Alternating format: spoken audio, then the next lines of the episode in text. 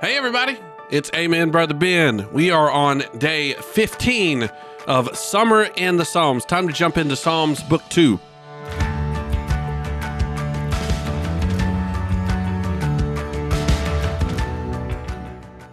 Thank y'all, by the way, for those of you that have been waiting patiently. We're uploading this one a little late. So, for those of you that have been doing this day by day, uh, you didn't have your companion podcast yesterday, but we had some had some family stuff come up. I had to deal with. Uh, we got to keep these things in perspective, people. And uh, so we're we're gonna do two. I'm gonna drop two in one day uh, to make sure that we're all caught up. Which, by the way, shows that that is a part of life. It's a little teachable moment here because what I've noticed is for those of you that are going along with us in summer in the Psalms, there's a good chance that there's been a moment that maybe you got behind, you missed a day or two or four or seven. Okay. That doesn't mean you can't start now. Doesn't mean you can't catch up either a little bit at a time or or, or binge you some Bible.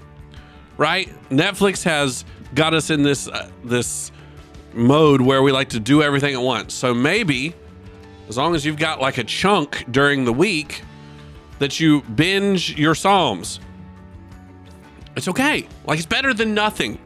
Yes, ideally we would do it on a daily basis. You get your little you, your little recheck in with God. You you get your word for the day. It develops good habits. But if you have a crazy life like me, sometimes I don't do things every single day that I probably should. But that doesn't mean we just stop, right? Don't give up. Don't don't let that hold you back from doing some because some is better than none. So that being said, uh, we are starting this week in the second book of Psalms, Psalm 1 through really 3, but basically 1 through 41 was mostly Davidic Psalms, Psalms by uh, King David. But Psalms have all sorts of different authors, and uh, this particular one I want to I want to focus on because book two is 42 through 72. So we're going to be in book two this week. And I don't know if we'll get through the whole. Actually, let's look at my handy dandy book here. By the way, if you want a Summer in the Psalms book and you don't go to Freedom Family Church, you don't get here on Sundays, um, you know, for whatever reason, shoot me an email, Pastor Ben at lovesiler.com. We'll hook you up with either an, uh, I'll, shoot, I'll mail it to you. I don't care. Um, but yeah, it looks like we will get through the whole book too this week. Um, and so that should be fun. Uh, but today you're supposed to be on day 15, supposed to be reading Psalm 42 through 46. But I really want to look at probably a psalm that if you grew up in church, you may recognize because they turned this one in to one of those hymns, you know, that you turned in your hymnals to and and uh, and read the music to. Remember that? That was weird. Uh, it was good, but it's weird because nowadays, uh, and our church is one of them, we got screens the musicality is not quite as deep, but you know we can figure that out. Uh, we we do well with what we can. Uh, but this says for the choir director, a psalm of the uh, of the descendants of Korah. All right, and and this particular psalm, I think I want to read this psalm to you, but I want to ask you this question because it's only it's a short psalm. It's only eleven verses, and it kicks off uh, the second book. But I want to ask you something ahead of this. Do you have any skin in the game? You ever heard that phrase? Like, do you have any skin in the game? That means, did you put anything forward? That's kind of a gambling term. Like, did you put any money on the game? Right? Uh, and and skin, not literal skin, but like, could you could you stand to lose something if things don't go the way that they should? And and I wonder with this whole Christian life thing, with this whole following Jesus thing, I wonder if you have any skin in the game. Because if you do, that changes how you think, how you feel, what you do. For instance, uh, Psalm 42 says this, starts off like this As the deer longs for streams of water, so I long for you, O God. I thirst for God, the living God. When can I go and stand before him? Day and night I have only tears for food, while my enemies continue to taunt me, saying, Where is your God? Or where is this God of yours? My heart is breaking as I remember how it used to be. I walked among the crowds of worshipers, leading the great procession of the house of God, singing for joy and giving thanks amid the sound of great celebration. And then he goes on and he talks about why am I so discouraged? I, I, need to put my hope in God, but I'm deeply discouraged, and and talks about all the reasons that that he's not in a great mood. And it's not necessarily, I mean, it's somewhat because of what the enemies are doing, but he's thinking back to how things used to be where God got his worship.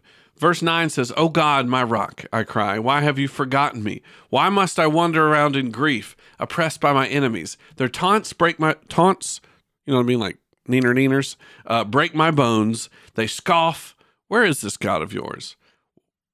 And then it ends saying, Why am I so discouraged? Why is my heart so sad? I will put my hope in God. I will praise him again, my Savior and my God. Whoever wrote this psalm had skin in the game. It mattered to them whether God was worshiped, whether God got his due, whether people lived righteously. And I think one of the things that that holds back churches today and, Christ, and Christians today is we don't want to commit. We don't want to put any skin in the game because we don't want to get hurt. You don't want to devote yourself to something that may not turn out the way you want it to be. And so there's far too many people that call themselves Christians that sit in church services every week or a couple times a month, and they don't have any skin in the game. They don't serve, they don't give, they don't share the gospel. And so whether Jesus, whether whether your neighbors uh, become Christians and love the Lord or not, whether your town repents of their sins and turns to a living God, it makes no difference if you don't have any skin in the game. It's a safe quote way of doing things, but it ends in our in our destruction. We have got to be willing to long for God. That's why the book starts talking about as a as a deer longs for a stream of water. Like you're thirsty, you're hungry, you you you you're just drawn towards the the living God. And so his kingdom coming and his will being done on earth as it is in heaven, that affects your day-to-day life. Whether whether God is is made much of or he's maligned. That has a difference in how you feel, how you operate, and how your life ends up. And I, I don't want us to be afraid to do that. I don't want us to be afraid to put some skin in the game. Because here's the thing there's no such thing as a Christian without skin in the game, right? Like, I, that, that could be a tricky thing, but because uh, I think some of you have more skin in the game than others. But if you're a believer, you there are certain things riding on how you live your life, on on on whether you're righteous or sinful or or all these type of decisions that we have to make. All these commands and promises and and encouragements and edifications from God about how we live our lives. You need to put some skin in the game. So if if if you could miss church for a month, if you could miss your church family for a month, if you couldn't, if you can go without tithing, go without sharing the gospel for weeks to months on end and it not change your life, I don't think you have skin in the game. And I think you need to do something about it. Just a thought.